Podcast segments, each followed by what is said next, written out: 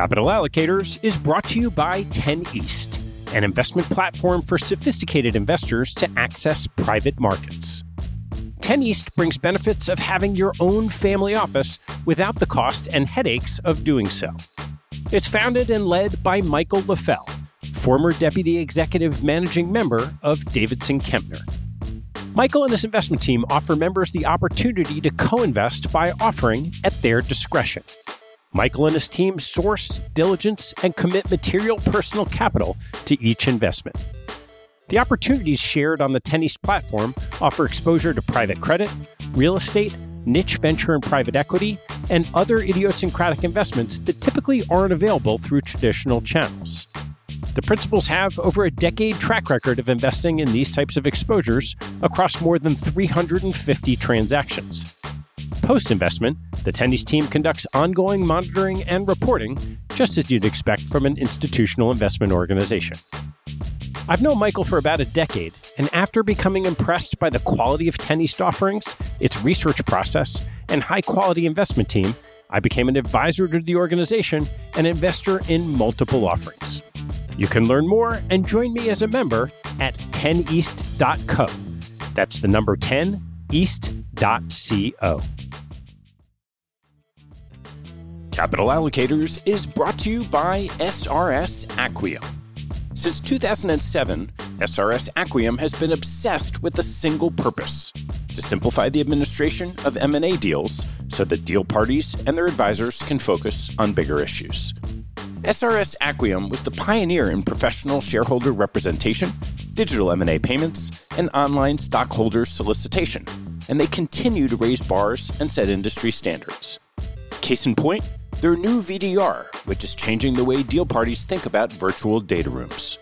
No more tracking down thumb drives or asking how the VDR bill got so high. SRS Acquiom keeps deal documents securely stored on the cloud for as long as you want for one flat rate. And working with SRS Acquiom means you get the simplicity and stability of a single best in class partner from the pitch book through the last dollar out. 50% of US private equity firms and 40% of venture capital firms worldwide count on SRS Acquiom to optimize their deal process. To learn more about how SRS Acquiom is simply the smartest way to run a deal, head to srsacquiom.com. That's S R S A C Q U I O M dot com.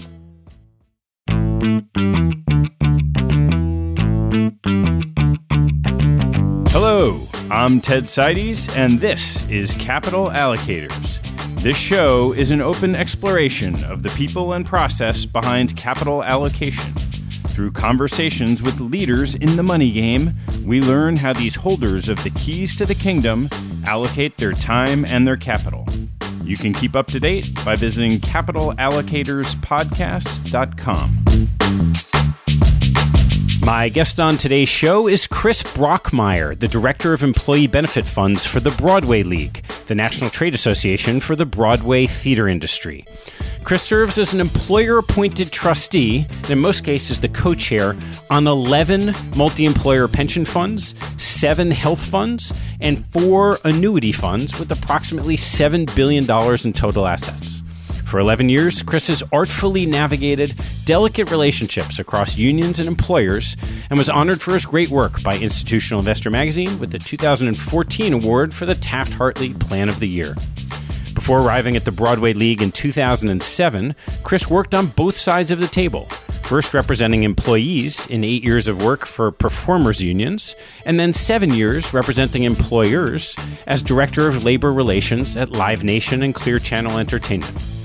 Our conversation dives into the tricky governance dynamics of Taft Hartley boards, including their challenging regulatory structure, keeping the peace among constituents, setting investment objectives, strengths and weaknesses of a slow moving decision making body, the best and worst in relationships with investment consultants, and OCIOs as a governance solution.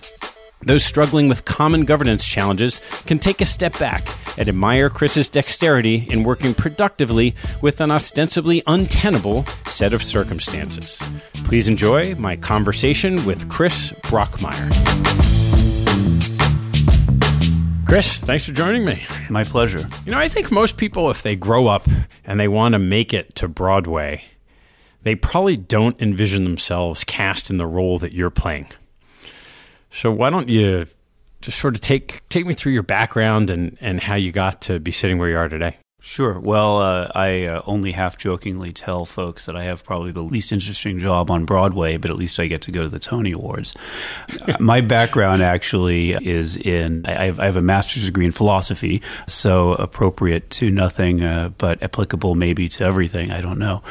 I found the theater industry more generally by way of labor relations. I worked for labor unions, uh, initially actor unions for about seven years before moving to management side. How did you get from a philosophy major to working for labor unions? Another well, in the absence of any job openings for philosophy, I uh, cast my net wide when I moved to uh, New York out of out of college, and had a general and vague idea that I kind of wanted to go into the entertainment industry, not necessarily knowing what that meant, but the idea of working in labor relations generally, which is where I started my career, was appealing to me, perhaps because I enjoy debate, I enjoy negotiating, which are all skills that one learns uh, when, when one studies something like philosophy.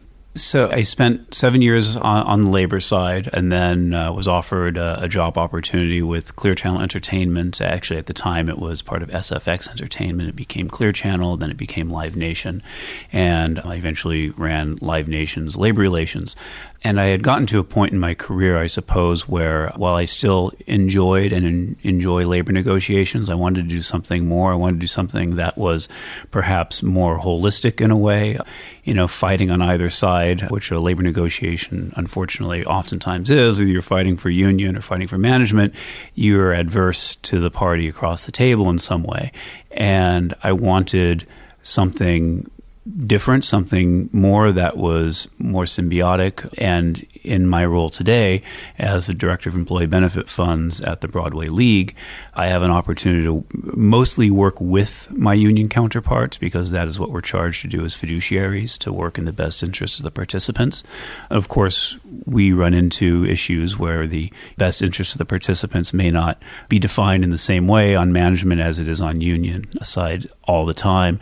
And so it, it, it still, the position still offers my ability to put to use my skills that I honed in labor relations to work with our union counterparts and get things done and be effective. And, and what would you classify as those key skills? Predominantly listening to the other side, understanding the other side, putting your feet in the, uh, in the shoes of the other side, the other person, and articulating your difference and trying to convince the other side that your view is better, or or if you can be convinced otherwise, uh, there's no there's no uh, harm and certainly no shame in in admitting that maybe your position was was not as good as the others. So that is, in my view, one of the most critical and sadly one of the most lacking, especially in, in, in today's uh, especially political environment, one, one of the most least prevalent skills that people either have or, or choose to use to, to really understand the other side and, and, and work together. Why don't you walk through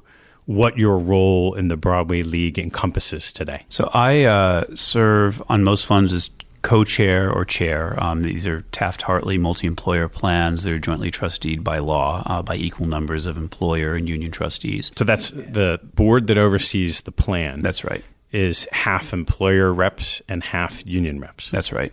And so I serve as co chair on, on 11 different pension plans and five annuity plans. And when I say pension plans, traditional defined benefit pension plans and annuity, either 401k or, or just traditional annuity.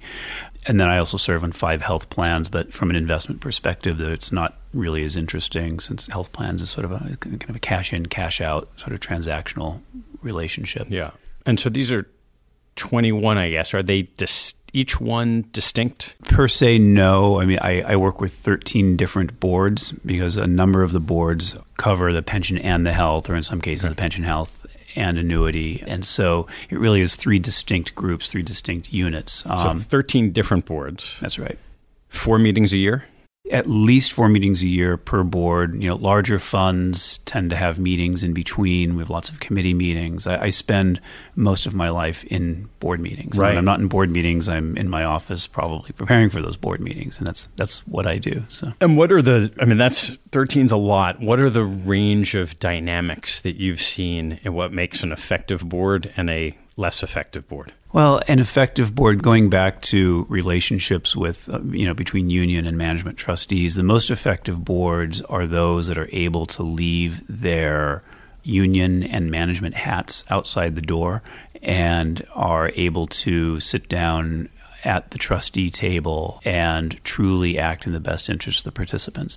And fortunately, most of the plans that I sit on are blessed with, with that kind of dynamic. That's not the case in every fund I sit on, and it's certainly not the case in all industries in, in the multi-employer world. There are some some industries where I've heard stories that you know, collective bargaining negotiations sort of continue, and the board meetings are almost an extension of those negotiations. And, and fortunately, we just don't have that sort of dynamic in my industry, which uh, I'm blessed with. Why are there 13 different organizations or boards within this umbrella. Why don't we just all get together and do it? Do it, be, be, efficient about the whole thing? Sure. Yeah, it's first of all tradition and, and the history. I mean, each union, the commercial theater industry as well as the entertainment industry generally, is heavily unionized. We have, you know, if you go into the theater pretty much every single person you see working in that theater and people you don't see behind the stage are unionized employees. And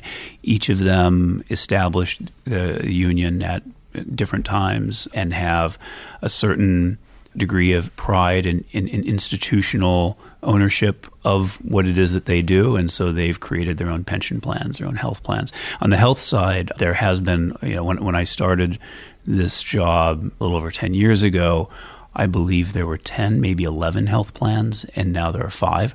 So there have been mergers, significant mergers uh, on the health fund side. Pension side is harder to do, both legally as well as I think philosophically. So, you know, the result is I work with that many distinct boards, and you know, from a governance perspective, it's difficult. I'm the only common thread across those plans. I've, there are some trustees that sit on multiple plans, but not all plans. I consider one of my jobs to be bringing best ideas from one plan to the next, uh, or what I think of best ideas. And part of my job is to convince the other uh, trustees, both employer and, and union as well, that they are actually best ideas that should be adopted. And that, that applies to investing as well as all sorts of other, you know, governance yeah. and, and other administrative and so on. And just out of my curiosity, these how do these 13 break down? You have to go through each one, but is it actors is one and stagehands is yes. another. Is that how? Yes, it's act, Actors Equity Association is the union that represents actors and stage managers. IATSE represents stagehands. Uh, IATSE Local One represents New York stagehands, and so on and so forth. Okay. Wardrobe, hair, makeup, designers, uh, everything, directors. everyone you see or everything right. that you don't see that goes into a show. Okay. That's right. And so, what's the range of how you set out the investment objectives across plans? None of the plans I sit on have in house finance people, CIOs. And is that effectively your role? Well, I mean, my role, I, the short answer is no. I mean, my, my role includes that because I am a full time trustee. My focus is much, I, I spend much more time on investment matters perhaps than the, the average trustee, just because this is what I do full time. Most trustees are either union leaders or they're labor relations people with with a with a network or with a with a theater chain, and you know, they serve as a trustee as sort of a side activity. Yeah. So they don't really have time to focus as much on some and is there much investment expertise in each of those boardrooms not necessarily i mean each each trustee brings his or her own strength to that debate, but you know, I, I don't want to be categorical, but I believe there is not a single trustee that I work with whose primary job function is investing. There are some trustees that serve as CFOs in, in their respective companies. So that's a, a little bit. But so yeah. so as a result, we, we rely heavily on outside consultants and the genesis of asset allocation discussions, the genesis of of really almost any discussion, whether to hire fire managers that are underperforming, starts with consultation with that investment consultant. And sometimes investment consultants are more active in bringing ideas to boards. Sometimes the boards bring the ideas to the investment consultant. It's kind of a mixed bag. It's, it depends on which firm you're working with and it depends on which rep within that firm yeah. you're working with. And so, just to make matters more complex, you don't use the same consultant across these plans either. That's right. How many we, different consultants do you work with? We work with five different consultants. Some of them serve multiple funds. And more recently, we have started moving more in the direction of an outsourced CIO model, distinct from what I always refer to as the traditional model yeah. of the Taft Hartley so world. let's talk about both of those. Well, first of all, let's let's start with Taft Hartley plans in general. You've mentioned to me that they are rife for change what's wrong with your average Taft Hartley plan and what needs to change? Well, from an investing perspective, as I mentioned before, none of the trustees is an investment professional or an expert. Typically, the time spent on focusing on investment matters is at the in, in the boardroom and maybe some time prepping for that board meeting. So once the trustees get to the boardroom and start having that discussion, the reliance on the third party consultant is very high. Nonetheless, the trustees are in a position where they're the ones that are making the final decision.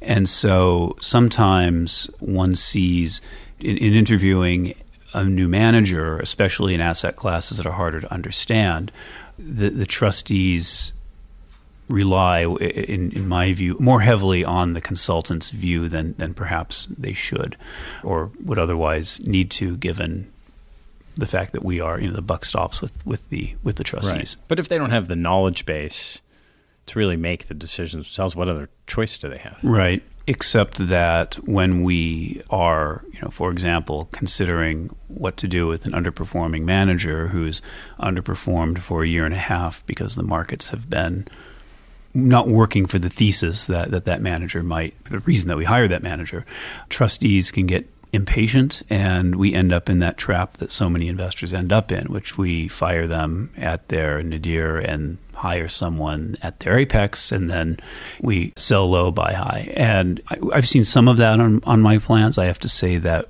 I think mostly our trustees exercise some caution and exercise patience when it comes to terminating managers. But you're probably right. If you if you rely on the investment consultant's advice all the time, uh, you're probably in better a better position. But the problem is we don't rely on investment consultants' advice all the time. You know, we we do and we do, and then we don't when we don't. And another problem with it with the governance structure, really, and, and I think the bigger problem is the inability to act quickly in, in any given circumstance. We meet quarterly. Every now and then we have meetings in between our, our quarterly meetings. But by and large, if we are interested in going into private equity and a plan, and this is a, an actual true story on one plan that it was it was introduced to private equity about four years ago, four or five years ago. We first started discussing the idea, asked the investment consultant to come to us with a, an education program, so we understood what the asset class was. We then went to an RFP process. After that RFP process, we went through a long discussion about how to narrow that down. We then started interviewing the finalists and then interviewed the finalists some more.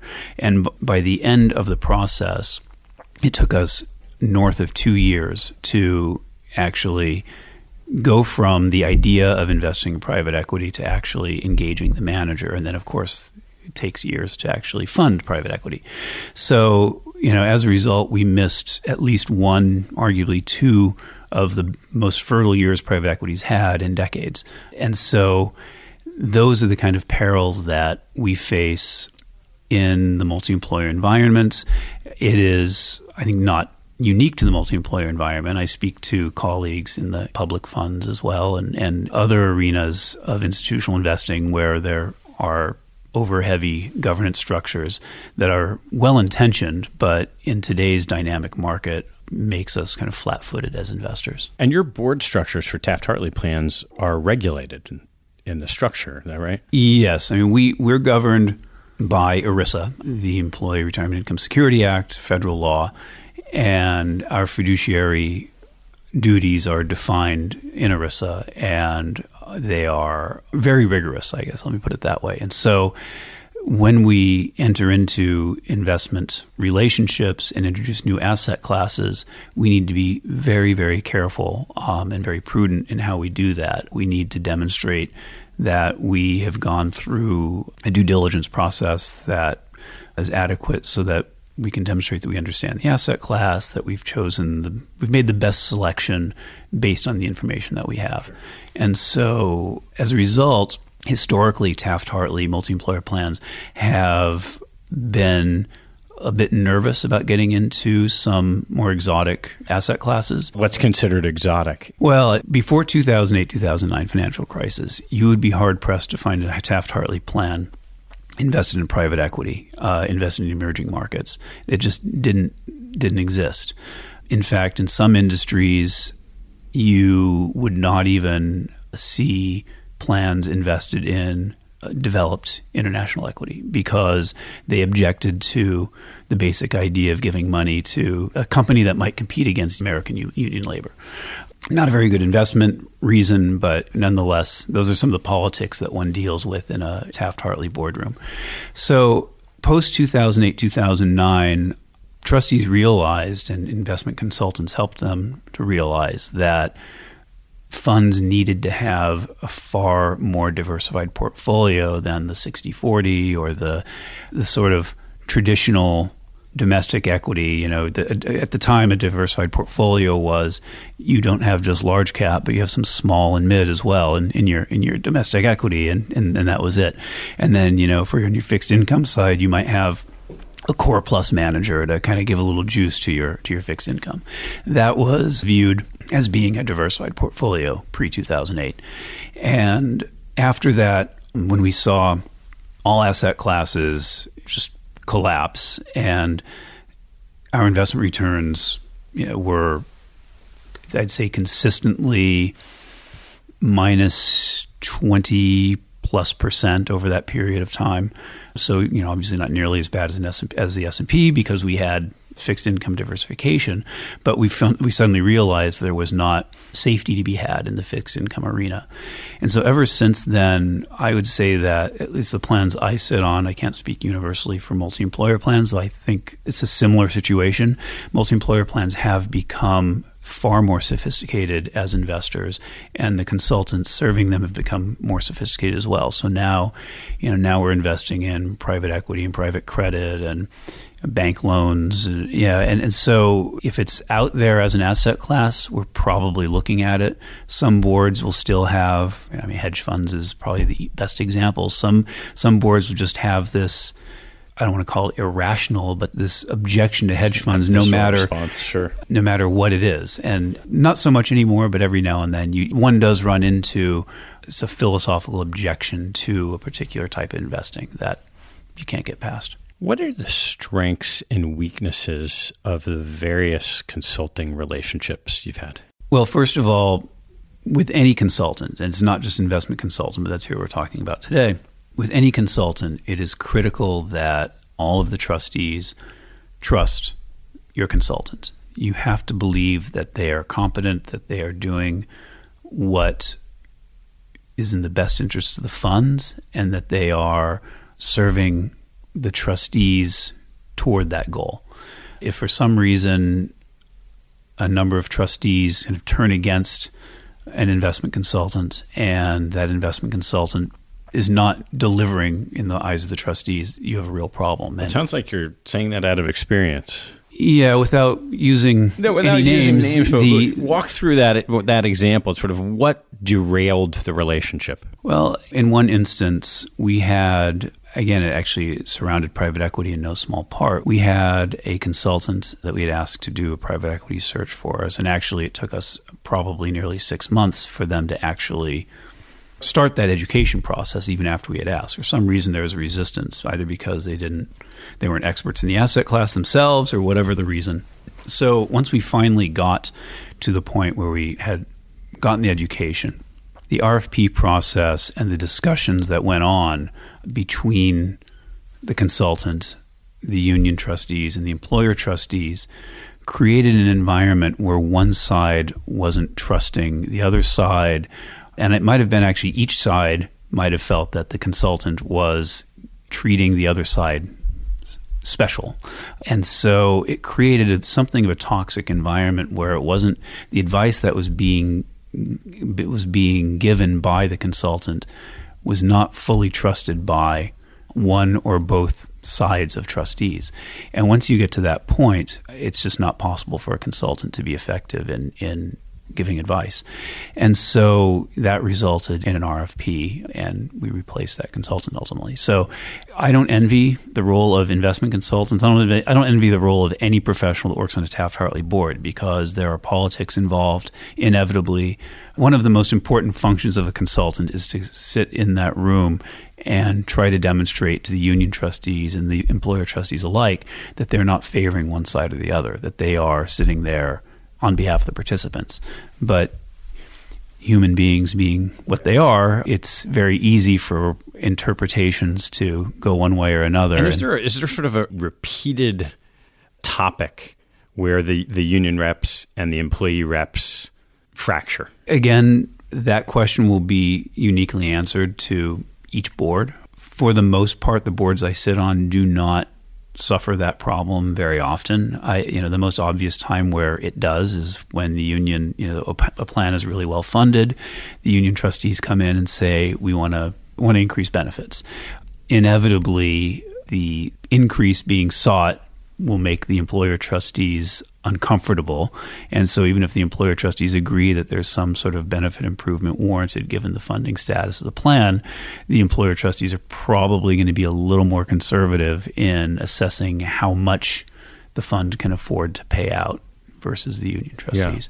Yeah. And, you know, again, fortunately, I don't experience very often a situation where union trustees come in and look for benefit increases at politically convenient times, which you know I think might might happen in other in, yeah. in, in other industries. And How other does plans. that translate over into investment risk?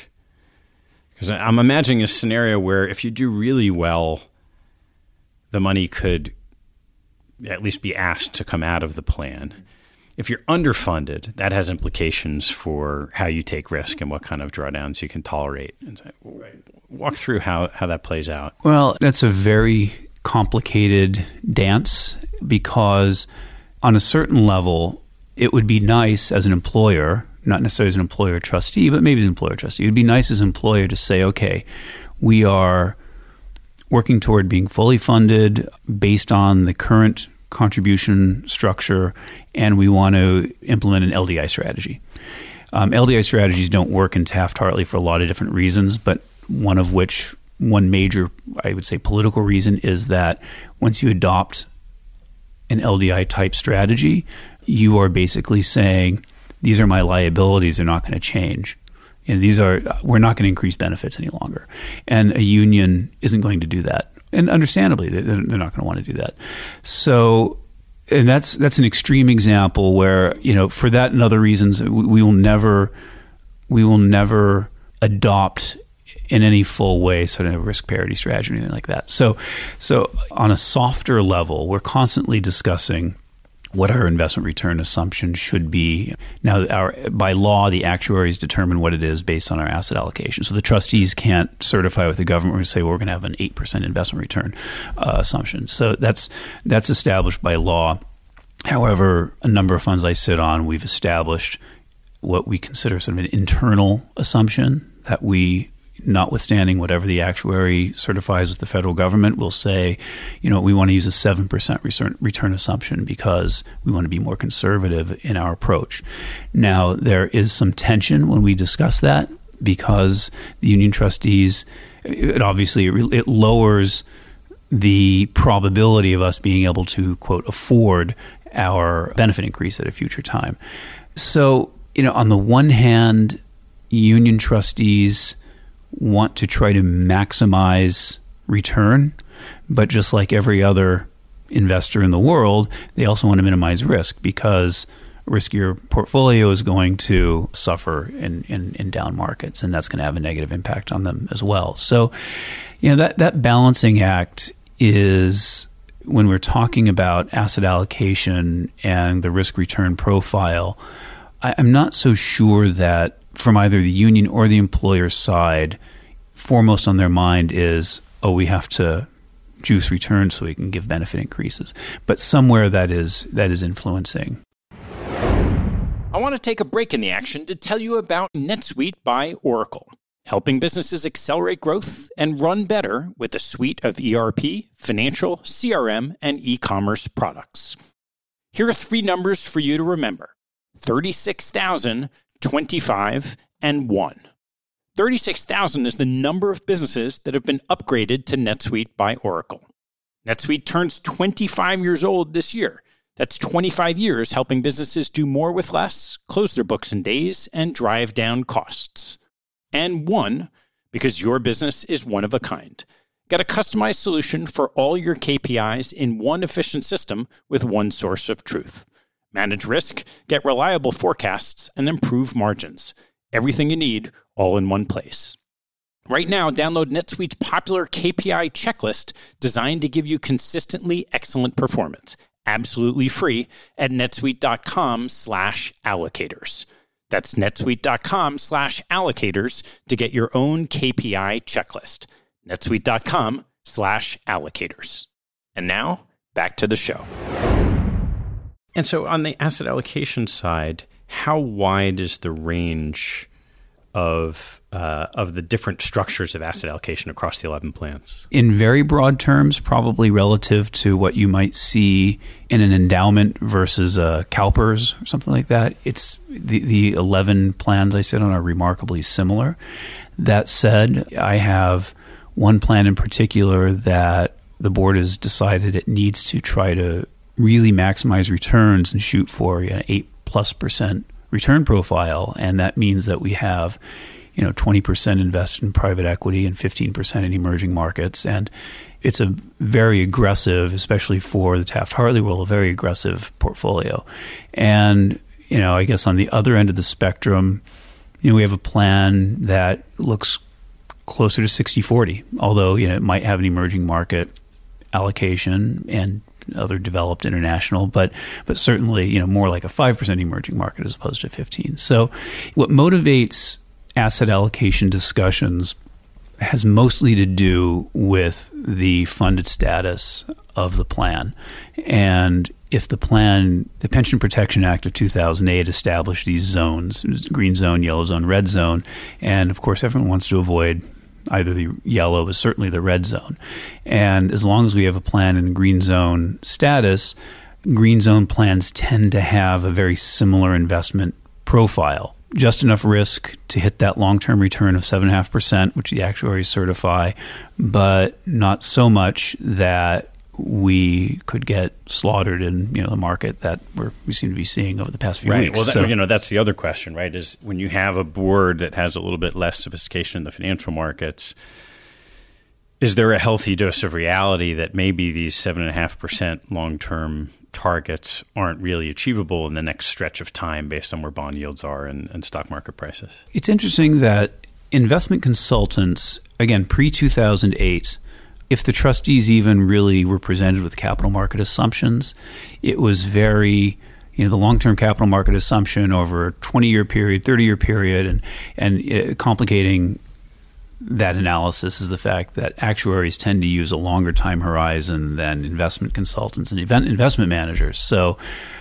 there's not going to be total harmony between those two camps, and those are the two. It's the actuaries, the investment consultants that drive the discussions when it comes to asset allocation for the trustees to discuss. So the the allocation discussion that takes place today is more much more nuanced, I guess, because we have more tools, we have more data available to us, and so today when we talk about capital market assumptions, we break it down in you know what are the assumptions over the next five to ten years versus twenty years. it seems kind of obvious now, but we didn't do sure. that ten years ago, right. and you know when a diversified portfolio that is fairly aggressive, again, you know, twenty percent private equity and and 15% emerging markets still shows that you know we're looking at a six six and a half percent return maybe over the next decade. That definitely changes our thinking on multiple levels. And even if the long-term return still is 8% over a 20 or 30 year period with that sort of portfolio we need to accept the consequences of what a six or six and a half percent return average might be over the next 10 years when we're assuming seven and a half with the federal government. So th- those are all very complicated uh, discussions that the board has that obviously affect every every aspect of, of what a fund does and what the trustees yeah. do to operate that fund. Just circling back a little on the investing side, outside of being able to navigate this complex constituent of each board, what are the what are the strengths that you've seen in the successful consultant relationships? Those that are successful, the consultants, the individual that's actually consulting and not necessarily the firm, establishes a good sense of what hot points exist for certain trustees and the board generally knows how to balance between alienating trustees by pushing something or pushing something too hard, yet still being brave enough, if you will, to bring new ideas to a board that could get shot down.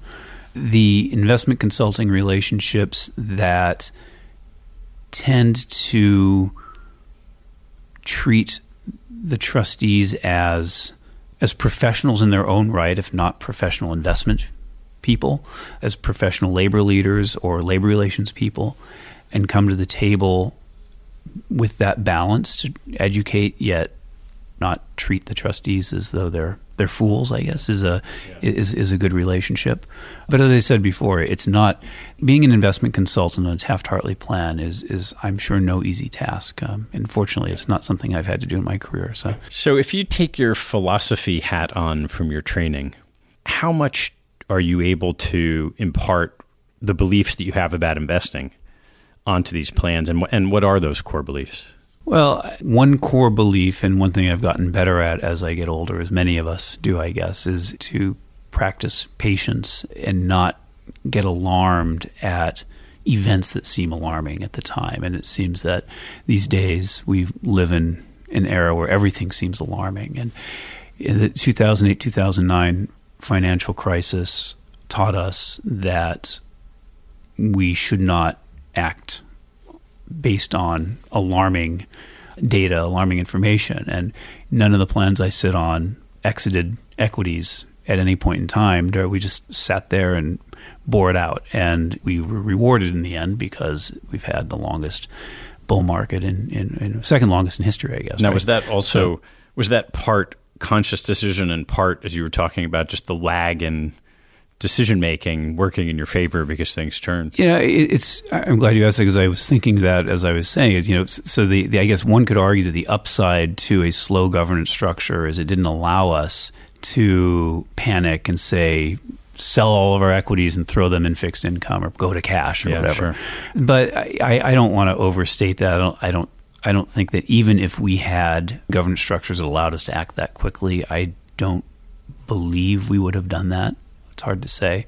Now, to get more philosophical, you know, as I said earlier, one of the roles that I've always enjoyed in both in labor relations as well as in in my current position and working with the other side, union or management, or the case may be, I appreciate and take pride in the fact that I typically am able to get to a place that we need to be without a lot of chaos, without a lot of Sturm und Drang, without a lot of anger by trying to understand the other side and talking it all through. And when I studied philosophy in graduate school, I was a big uh, Hegelian and the Hegelian dialectic. The uh, you know thesis, antithesis, synthesis is how it's always simply said. Is is I mean, in in no small degree, that's exactly what labor relations and what union management relations are all about.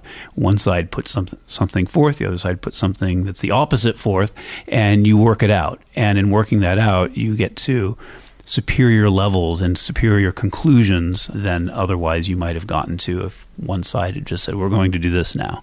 So that's, uh, I think, a, a philosophical uh, application of, of, of much of what I've done in my career. Are there paths that you see to improve the governance structure of your kind of average Taft Hartley plan? Where we have gone toward an outsourced CIO model on three plans that I sit on, two large plans.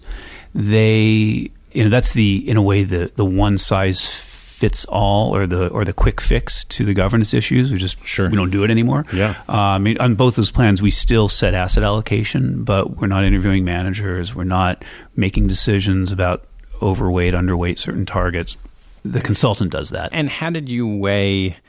There's an incremental cost to that activity versus having a consultant. Well, that's a little bit again to use a philosophical term. It's a little bit of a leap of faith, as a, as a certain existential philosopher uh, uh, once said, Schopenhauer.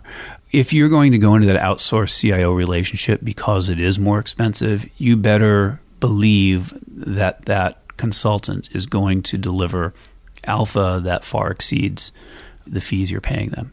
Because you're right, relative to the traditional consultants, an OCIO could be four, five, six times more expensive, you know, but it's based on on beta returns, right? So, so you, you, one has to really believe in the consultant that you're hiring and believe that they're going to be able to deliver alpha by making tactical decisions and hiring best in breed managers. And how much of it is that, and how much of it is the other side, which is at least you know that some of the more common aspects of human nature that work their way into the governance process can can get out of the way. So yes, you hope they're going to do much better, but maybe the existing entity just won't do as badly.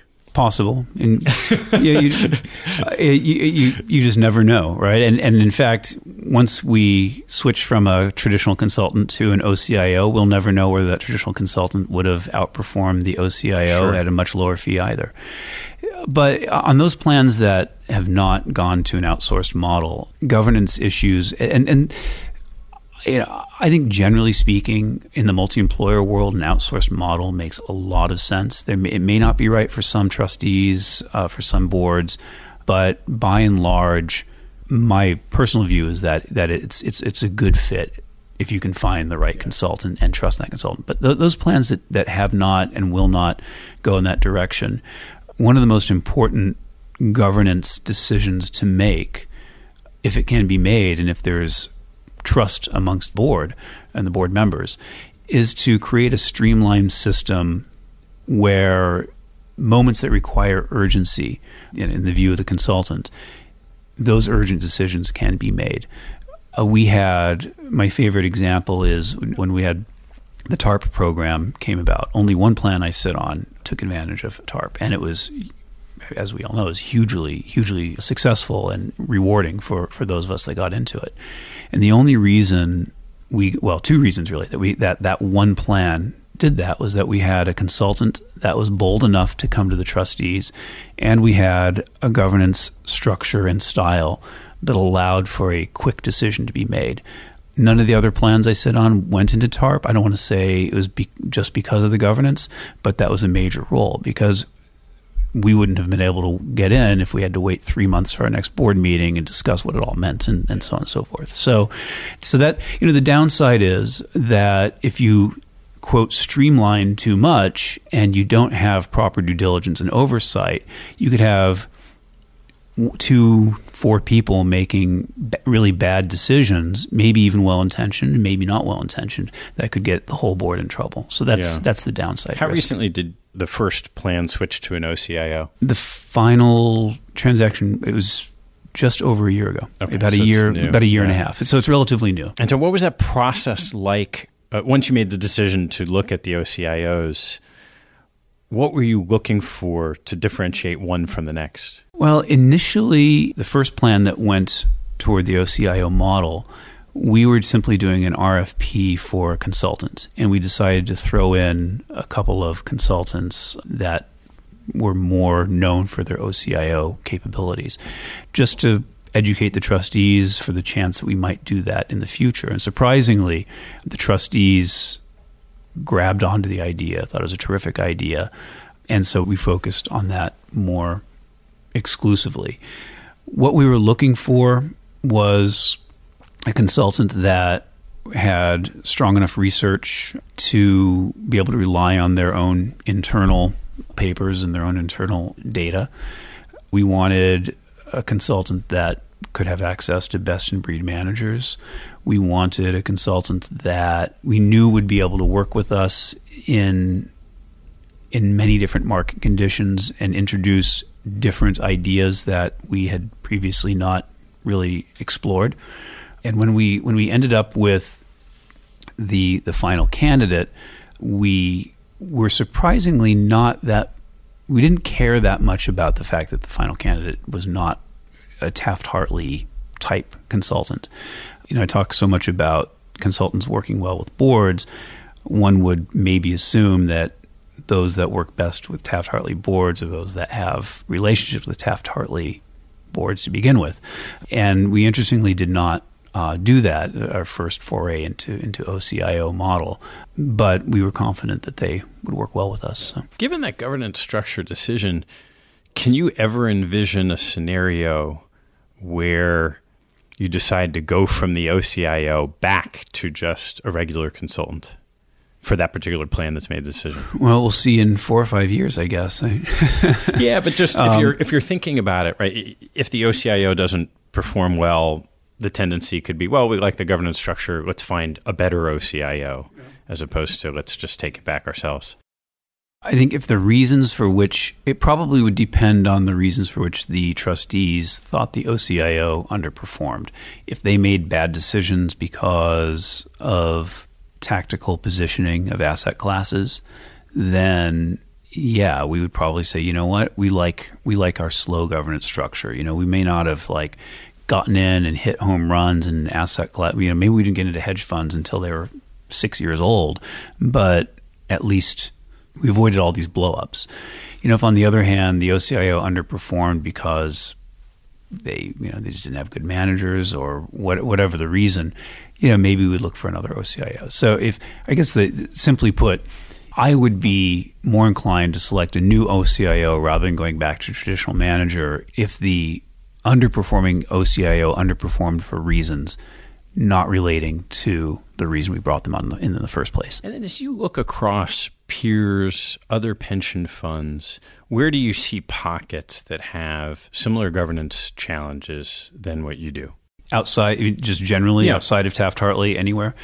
The New York City system has a has a similar uh, issue yeah. to us uh, in in that they there are multiple plans, obviously by degrees representing many more billions of dollars than than, than we, we, we represent about seven billion dollars in our pension and annuity plans combined, and I'm not even sure what the number is for the city of New York, but it's hundreds of billions. They have similar difficulties with dealing with different boards, different investment committees, and I understand that they actually now have an, a, kind of an Uber investment committee that is all the other investment committees combined, um, where they are vetting managers. Each each board makes its own decision, yet they still have sort of a vetting process that is, is, is a combined effort of all the boards. We don't have anything like that. Maybe something like that makes sense someday.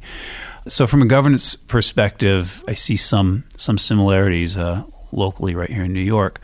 More generally, as I talk to public plan CIOs or CEOs throughout the country, I guess I'm surprised at how similar uh, the stories are with Taft Hartley and public plans because the board structures are different, but not that different. You tend to have boards that are, they come from different walks of life, they're not investment professionals. And you may not have union politics, but you have even more complicated politics, which is municipal or state politics. And we've gotten, I think, a lot of good practices and good ideas from speaking with, with public plans uh, in particular. So on the single employer side, we probably don't share a lot in common with with single employers, although I'm envious of their ability to do whatever they want as quickly as they, they can and not having yeah. to deal with the unwieldy boards at times. Yeah. and and what happens when you in reading and talking to people come up with an investment idea? I'm trying to think of an example.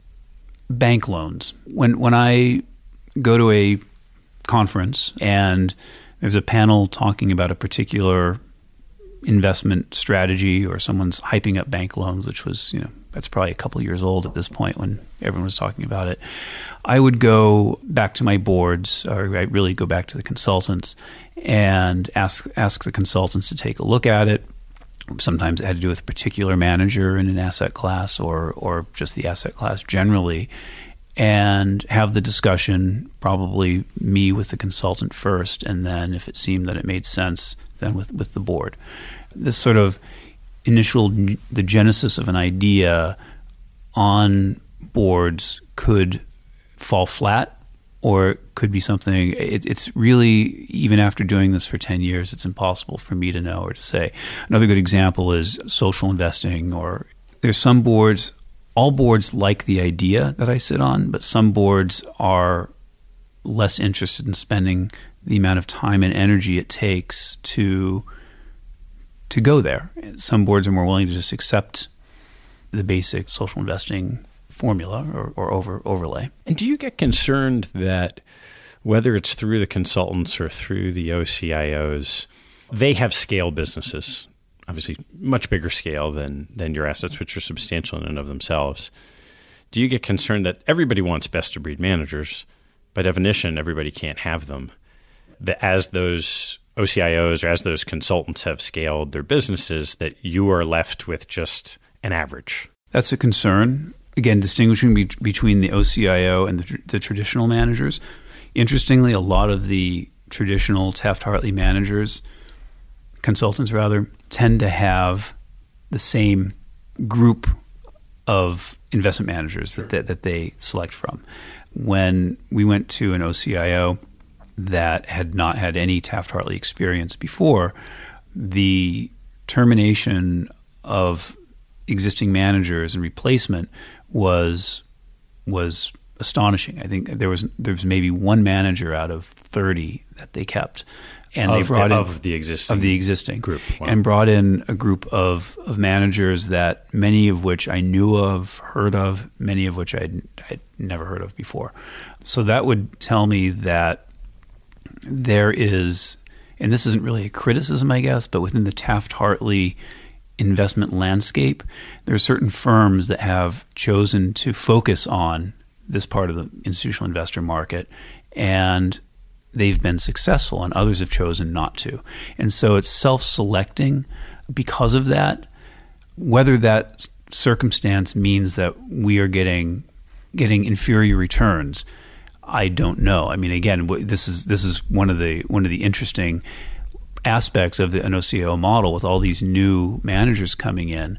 Are we going to outperform because they're really better? But but yeah, on a very localized individual level, when we're sitting down with in the traditional model and interviewing managers, we we talk about capacity issues and we talk about you know whether or not they're they've just become too large, and that that's one of the one of the factors that we consider when we hire manager. Yeah, on a very well, local level. But. It's going to be pretty fascinating now that you've got.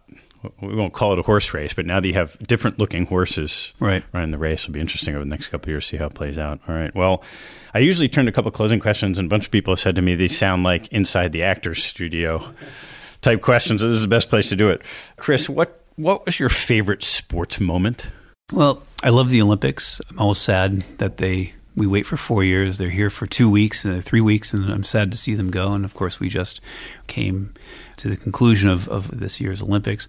I don't know that I have a favorite moment per se, but I'm, I'm a big skier, and uh, I, I, find absolutely remarkable the uh, the success that Mikaela Shiffrin has has uh, shown the world over the past four, four years, really five years now, between being a slalom skier and then getting better in downhill. And it's just absolutely remarkable to see someone like that who is specialized in one area become a generalist in, in on all areas to, to kind of use investment terms, I guess. So. And it turns out you can grow up in Vermont or the Northeast and still have that kind That's of success. Right. That's right.